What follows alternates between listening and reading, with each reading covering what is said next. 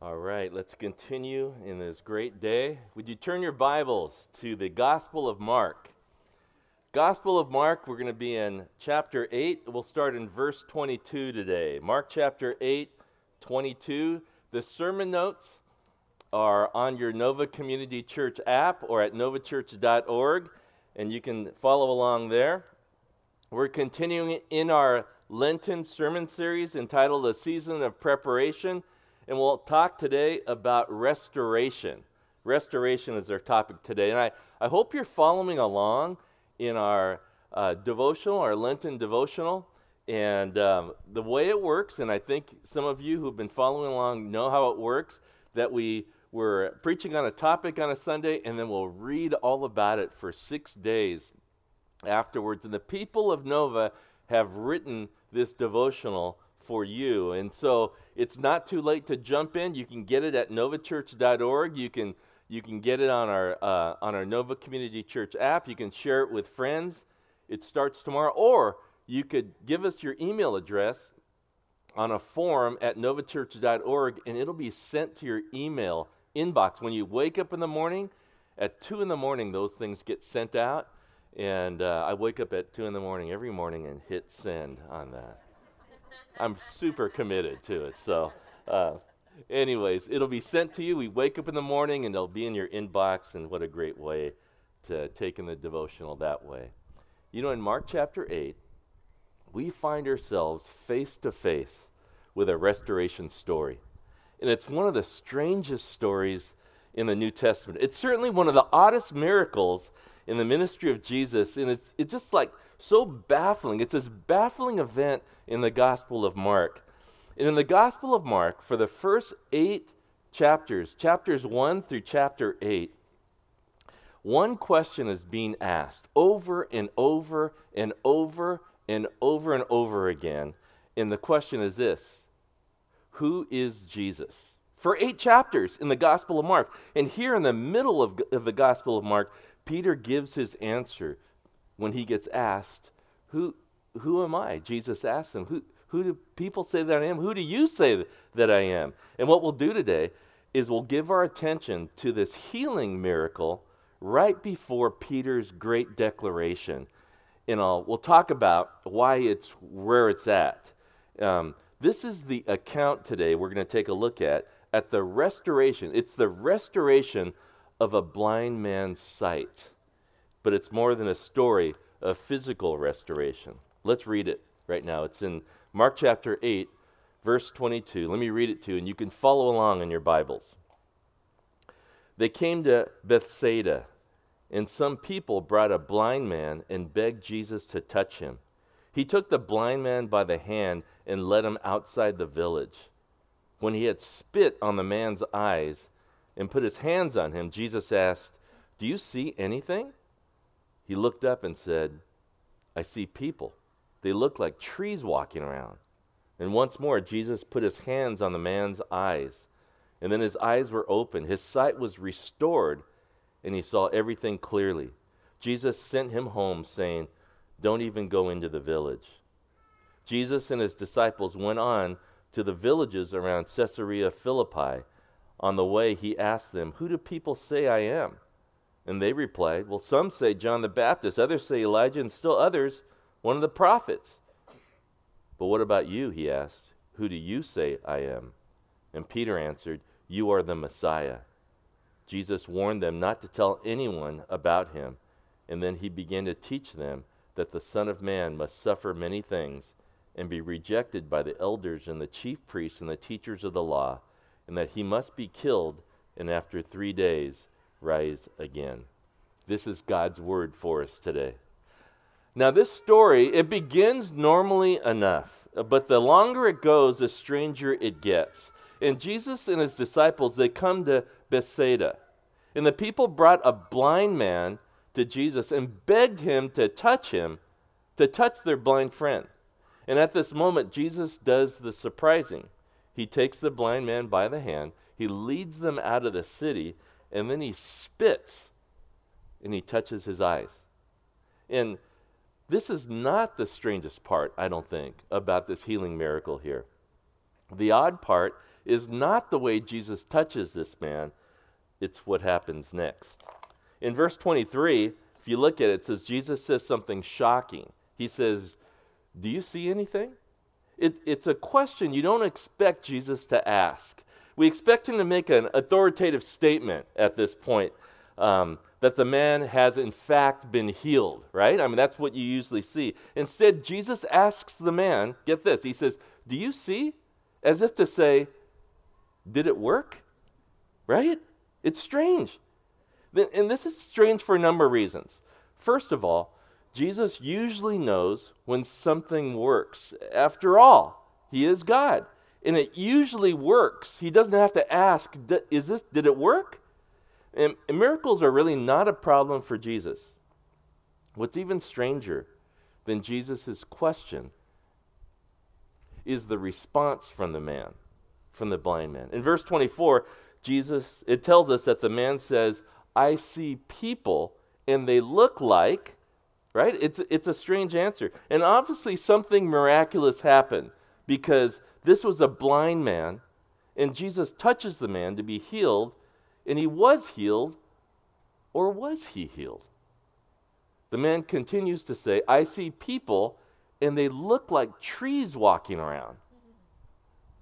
Now, if you're not wondering what the heck is going on here, um, I don't, I'm not sure if you really understand this, this incredible account that Mark writes in his gospel. So Jesus tries again, which is unusual for him, right? He touches his eyes. He, the blind man says, I see, but I see something not clearly. In verse 25, it tells us that Jesus looked at the man intently, and once more Jesus put his hands, he touched the man's eyes. And at the end of the verse, it says, and then he began to see everything clearly. The second work of Jesus seemed to fully heal this man. Now, why is this unique? It, this little story of the blind man's sight restoration put here in the Gospel of Mark in chapter 8 in the scriptures and right before Peter's great declaration of who Jesus is. Now, this passage, this little healing miracle, tells us three things. The first, it tells us who is spiritually blind. The second, it tells us why are we blind? And the third is how can we be restored? So let's take a look at these questions one by one. The first is who is spiritually blind? Now, the whole chapter is teaching us that we all of us are spiritually blind. In chapter 8, in the first 21 verses, it's all about the spiritual blindness of the disciples in verses 1 through 10, and then the spiritual blindness of the Pharisees in verses 11 through 21. The disciples and the Pharisees, they don't get what's happening here. And they don't get that Jesus is not just this great political leader that's going to save the land, in verse 21, Jesus says, Do you still not understand? He's speaking of their spiritual blindness here. And so, why does Mark, why does Mark put this healing miracle sandwiched between the accounts of spiritual blindness in verses 1 through 21, and then on the other side of the sandwich or the other bookend, it's Peter's great declaration of who Jesus is. And right in the middle is this healing miracle, a strange one. Now, Bible scholars tell us why this healing miracle happens um, in, uh, before Peter's, Peter answers the question of who is Jesus. In theologians and scholars, you can read 20 commentaries, and they're all going to tell you the same thing. The first thing they're going to tell you is why is this here? Number one is because it happened. Now, that's, come on, give me a break, Bible scholars. I mean, but it, it really it, it really happened because they say if you were to tell stories to promote a movement, why would you tell a story that looks like Jesus couldn't completely heal this man the first time, right? And why does Mark bring it out here? Well, this isn't just an account of a miracle, a, a true account of a miracle. The Bible scholars tell us this is a parable too. Now, what is this parable teaching us is the great question. And Jesus here is teaching us about spiritual blindness. No one will have their spiritual sight restored until Jesus touches you, until you have an encounter with Jesus. And so the first lesson we could find here is everyone is spiritually blind. The disciples are, the Pharisees are. We read that in the first 21 verses of chapter 8. And then basically everyone is then. If, if disciples are and Pharisees are, it's, it's everyone is spiritually blind. The second lesson is this spiritual blindness is deep, it's intense, it's deep. It can take more than one touch to restore spiritual blindness. And restoration of the man's sight, restoration in general of spiritual blindness, it comes in stages or it comes in levels or it comes in a process. And we're all, all of us here, all of you here in the drive and all of you here online are in a phase of having your sight, your spiritual sight cleared up. All of us are spiritually blind on some level. We don't yet all see clearly. That's what this is all about. We're all in this process. We're growing to see Jesus more clearly. So before we move on, I just want to let's do just a quick uh, personal application. And this is it. Because we're all suffering from this spiritual blindness, we all don't see Jesus clearly. This is it.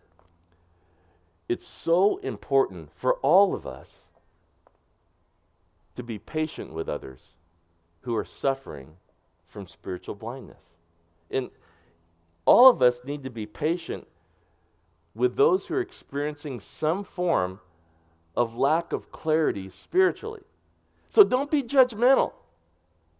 And don't be judgmental for those who don't see as clearly as you do. And don't be impatient and don't be irritable with others who are in the process of seeing Jesus clearly because they're just growing spiritually like all of us are growing spiritually. There's someone in your life that sees clearer than you spiritually. And there's someone in your life that doesn't see as clear as you do. And so our application today is well, if spiritual sight is a gift from God, we must be patient and full of grace with others who are in the process of having their spiritual sight restored. And if you're judgmental, some of you are. And if you're grumpy, some of you are. And impatient and irritable with the partially blind, that too, your grumpiness and your judgment and your critical nature is a form of spiritual blindness. The paradox here is this the way you know your spiritually sight is really clear is that you see how unclear you see. It's really what it comes down to. So, if you're a growing Christian, if, if, you're a, if you are a growing Christian, your 10, 10 year from now self will look back at your current self and say, oh man, you're so blind. Right? And you know what that means? You're blind today, right? You're, you're, you don't see clearly today. And so, meeting Jesus and having your life changed by Jesus is not the same as being religious. It's not the same as being um, spiritual. It's not the same as just being faith based. Tons of people are all around, all, not just here on the campus and not just watching online. They're your neighbors, your family, your friends, your coworkers, people you go to school with. They're, they're all thinking this. They're all thinking, you know what? I need to live a better life. I need to be better. They're all thinking, well, I think for the most part, people are thinking, I wish I prayed more. Or I should learn more about spiritual things or religion. Or I want to be more spiritual. All of those things, that's adopting a religion. You're still blind. Guaranteed, though, you know somebody you have a friend, a neighbor, a family member, someone you go to school with that thinks that way that ah, I should be better. I should I should do more good things. And God put you in their life to pray for them. God put you in their life to listen to them, to ask good questions, to introduce them to Jesus. And Easter is a great time. As the guys announced today, Easter's in a couple weeks from now. And, and now is the time to invite them to a great Easter service on the lawn and on the plaza with an Easter egg hunt and a Hawaiian plate lunch afterwards or a hot dog. It can't get any better than that.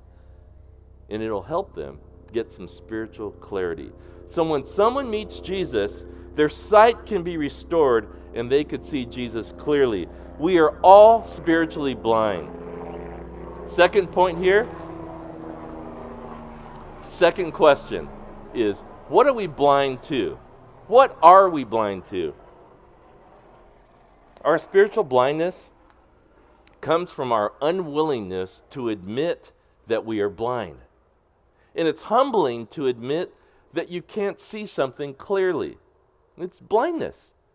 And when we mess up in a relationship or we make a mistake at work or at school, and when we're willing to admit that we're wrong, then we might see clear. Because we've all learned lessons the hard way. And it hurts, and we've had to pay a price. But hopefully, when you learn a lesson the hard way, your eyes get clear, you, your eyes get open, and you say, Oh, I can see clear now. And you learn and you grow and you change. But there is a root to all spiritual blindness. And the claims of Jesus restore sight. Take a look at verse 27 in our text today, in chapter 8. It says, Jesus and his disciples went on to the villages around Caesarea Philippi. And on the way, he asked them, Who do people say I am? And then later he asked, Who do you say that I am. You know what? No one ever talked like that. This, this is the difference between Jesus and all the other leaders of major religions. Muhammad never asked that. Buddha never asked that. Confucius never asked, Who do people say that I am? They never asked that. But they, all the time, pointed people to God. They said, You must become more enlightened. Here's a pathway to know God but they never asked, Who do people say that I am? Who do you say that I am? And in verse 28, they replied, These are the disciples, replied, Some say John the Baptist, others say Elijah, and still others, one of the prophets. You know, basically they were saying, Hey, Jesus, you're one of the best. You're one of the all stars, Jesus. You're up there with Elijah and the, the prophets and, and all these guys.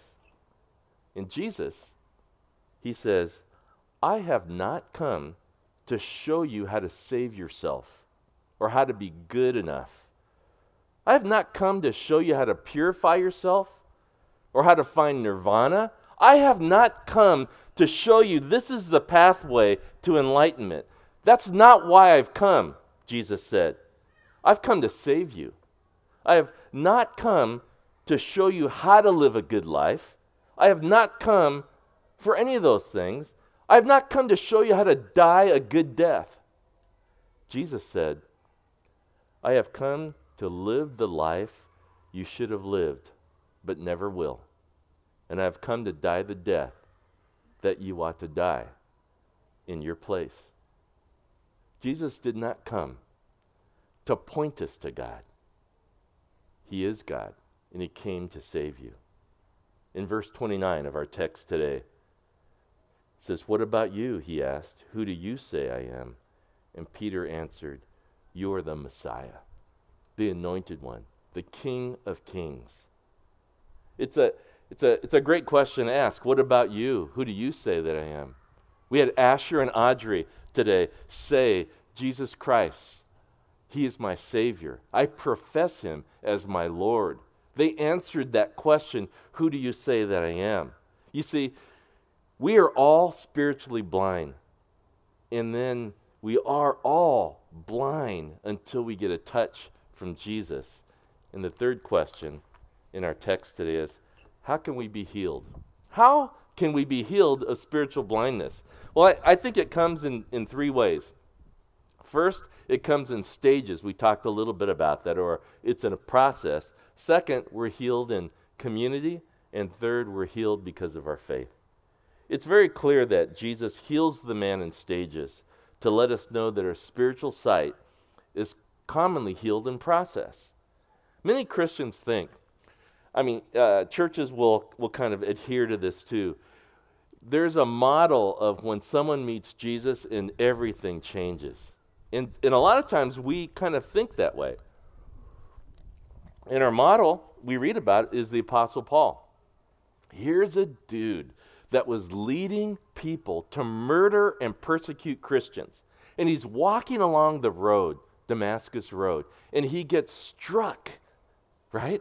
And, and, he, and, and, and Jesus comes and just touches him, and he changes. One day, he's murdering Christians, and soon after, he's preaching the gospel. And all of a sudden, Christians and people and churches start to think that's the way conversion happens. You pray a prayer, you walk to the front, you do something, and boom, everything changes. And we love those testimonies where someone was on a video or something and he said, Man, I was an alcoholic, and then Jesus touched me, and I have no desire to drink anymore. And we go, Oh, praise the Lord, that's so incredible. Someone else says, I was a gang member and I, you know, I did all these things and I committed crimes. And then Jesus touched me and I left all of that behind. And we're thinking, Man, that's awesome. And that's Jesus. And then we look at ourselves, and most of us, we don't need to be cured of alcoholism. Most of us here, we're not living a life of crime. And so, what about us? And so, in the Bible and in some churches, we have this, uh, we'll, we'll call it a Pauline model, the, the way Paul got touched by Jesus and he was just transformed. Now, you read the New Testament all the time, Paul uh, Paul's saying, you know, I'm growing, I'm learning, and I learned it, I needed to learn to be content and all these things like that. But still, his conversion was radical. And most of us don't have a radical conversion. And so we think, is something wrong with me?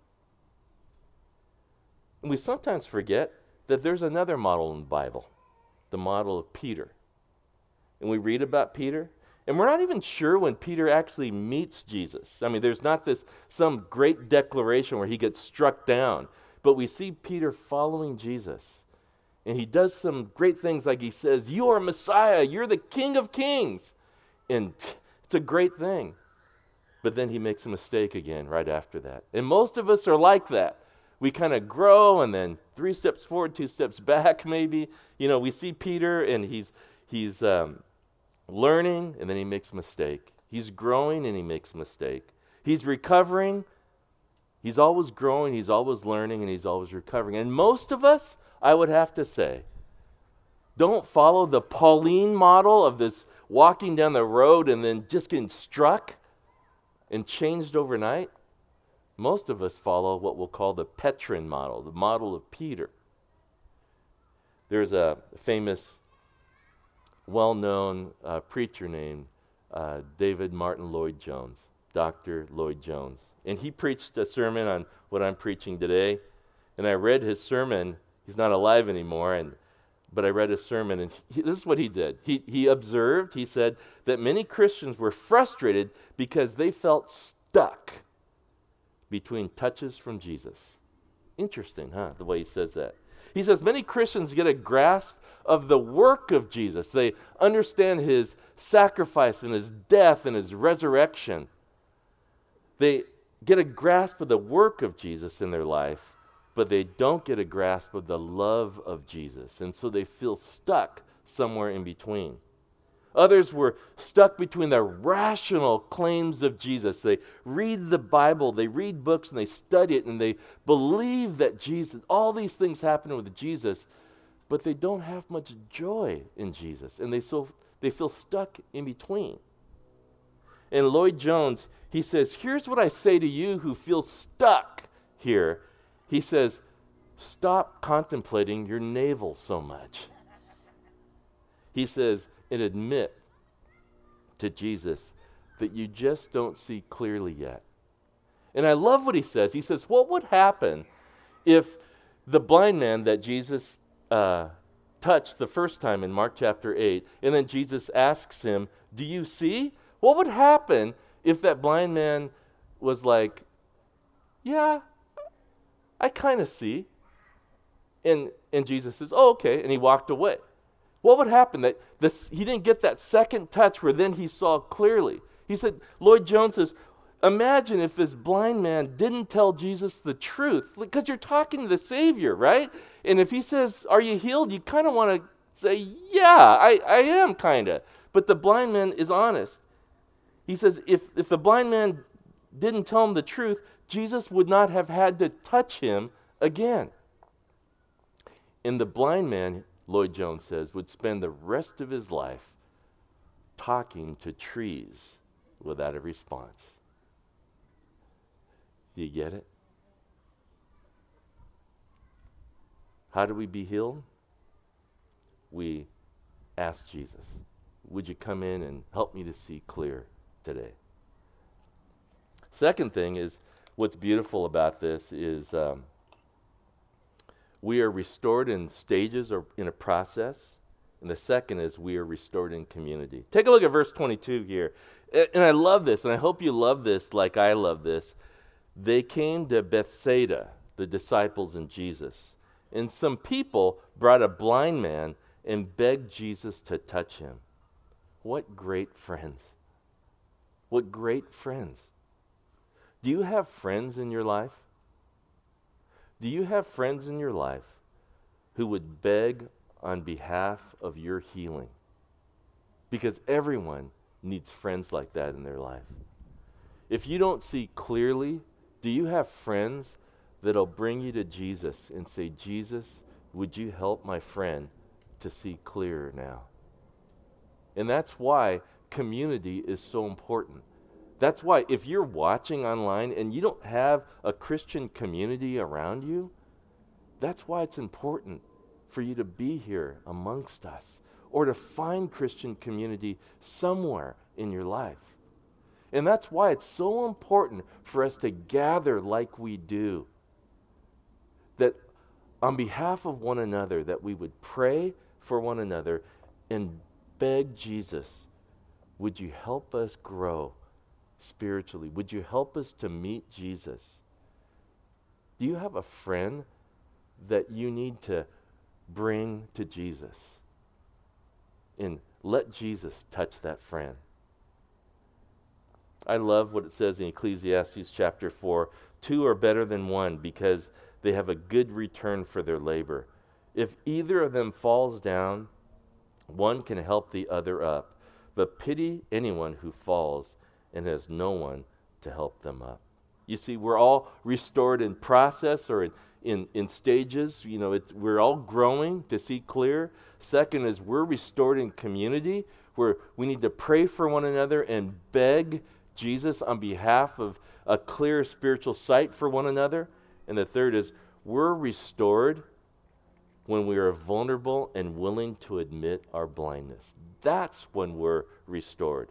When we're willing to admit that we do not see clearly yet, that we are impaired in some way, then we're on our way to be restored. We're going to close with this prayer written by the Apostle Paul in his letter to the Ephesian church. And he writes this prayer, and, and this prayer calls on God to restore the believers in Ephesus. And it's all about opening our eyes to see clear. Let's take a look at this in Ephesians chapter 1, verse 17. Paul writes, I keep asking that the God of our Lord Jesus Christ, the glorious Father, may give you the spirit of wisdom and revelation so that you may know him better. I pray that the eyes of your heart may be enlightened in order that you may know the hope to which he has called you, the riches of his glorious inheritance in his holy people, and his incomparably great power for those of us who believe, that the power is the same as the mighty strength he exerted when he raised Christ from the dead and seated him at his right hand in the heavenly realms, far above all rule and authority, power and dominion, and every name that is invoked, not only in the present age, but also in the one to come. And God placed all things under his feet and appointed him to be head over everything for the church which is his body, the fullness of him who fills everything in every way. Amen.